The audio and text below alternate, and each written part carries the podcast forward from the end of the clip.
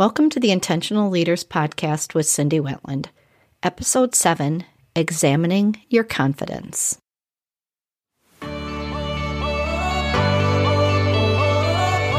Hi, I'm Cindy, an educator, certified coach, and passionate learner on all things leadership related.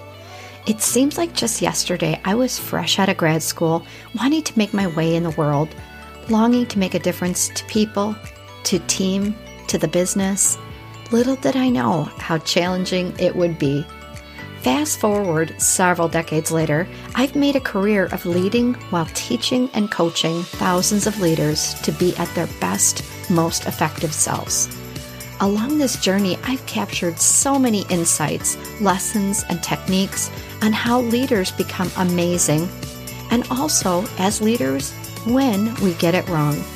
I'll share them all right here because I founded Intentional Leaders to provide easy access to these kinds of lessons and equally important to help you build the presence, confidence, and credibility you need to be the leader that everybody wants to work for.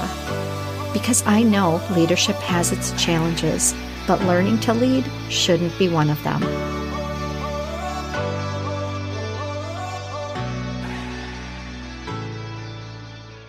In leadership classes, we talk a lot about leadership presence. Do you have it or not? Or even, what does that mean? Sheryl Sandberg has a great quote that says Leadership is about making others feel better as a result of your presence and making sure that impact lasts in your absence. How cool is that? So, inevitably, when we talk about leadership presence, the discussion turns to confidence and the relationship to leadership presence. I really wanted to examine this a little bit and for all of us to consider our relationship with confidence. What is yours? How confident are you and why?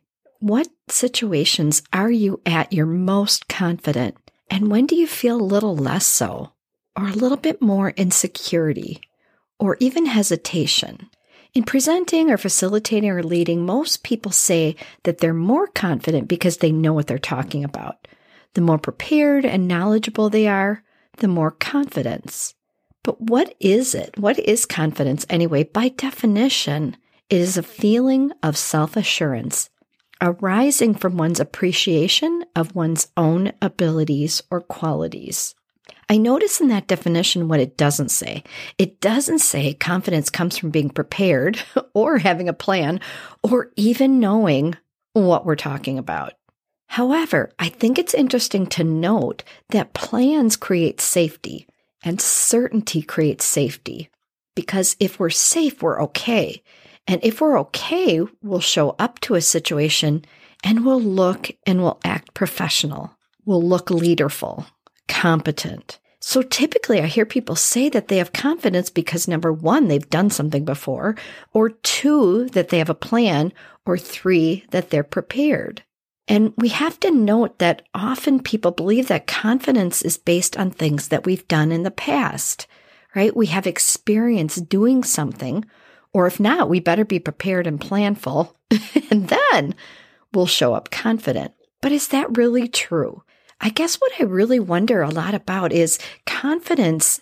A lot of times we define it on either past experience or on preparation. But who was in fact prepared for the 2020 global pandemic? I would say not many people. How many managers, though, continued to project confidence regardless of the uncertainty or the unexpectedness of COVID? So many we weren't really trained to have a global pandemic or what it meant to our businesses, our teams, to ourselves and our family. And yet, many people didn't have that experience, and yet they showed up confident to lead their teams through it because of their belief in themselves to move forward or to figure it out, or the courage to just show up and try something new, to make decisions, even if they weren't the right ones. And I would say the right ones, kind of using air quotes, because what was right or wrong? No one really knew navigating in 2020 what the right answer was because we'd never experienced it before. We'd never had to navigate a challenge like that. So I think it's interesting to note when we believe that we're going to be confident based on our past experience.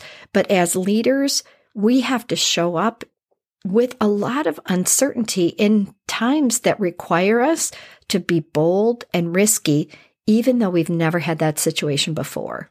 And can we plan and can we prepare for all those things? I would argue probably not. How many people left their insecurities behind or even made decisions based on their insecurities last year? They took action anyway because insecurity is really uncertainty about oneself. But maybe it's better to be uncertain about the situation, but not about ourselves and our ability to handle it.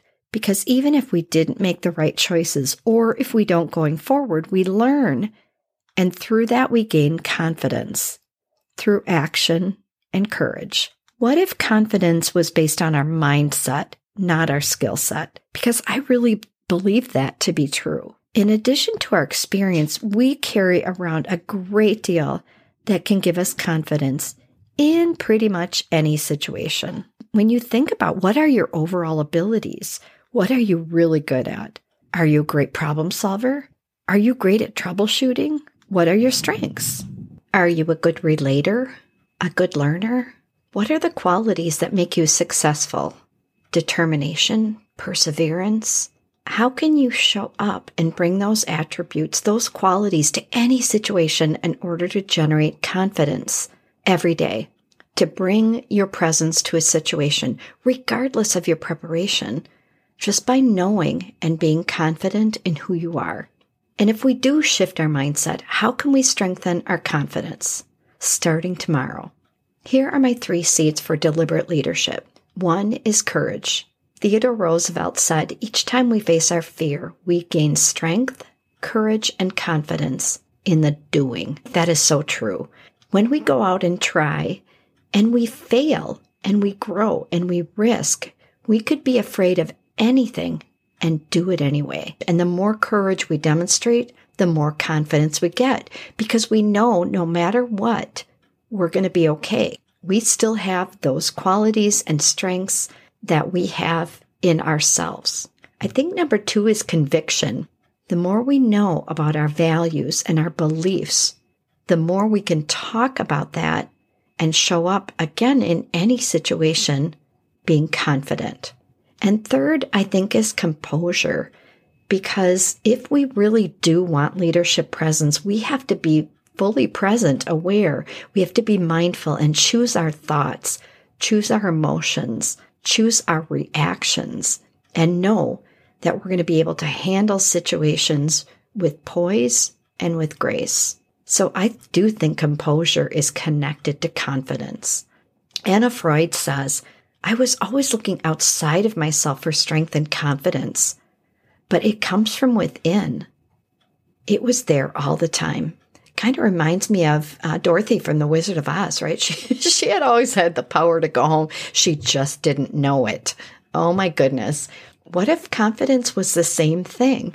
What if you just choose to show up and be confident right now? What would you do? If you could take a courageous action, what would it be? Because I believe increasing our self confidence comes from changing our thoughts about ourselves we can increase it by considering the possibilities of what we can create in our future. If you believed in yourself every day, imagine how you would show up because I think that's the secret to leadership presence. And I believe confidence is a choice. It's a choice about us and how we want to think about our qualities and our abilities every day. So when that little niggling voice enters into your mind telling you you're not prepared, you don't have a plan, and you don't know what you're doing because you've never done it before, remember to have courage. Remember to try, to be afraid, and do it anyway. Have conviction in yourself, your values, in your beliefs, your truth, and maintain your composure. Be aware, choose your thoughts, choose your reactions, be confident. Starting tomorrow. Actually, let's start today.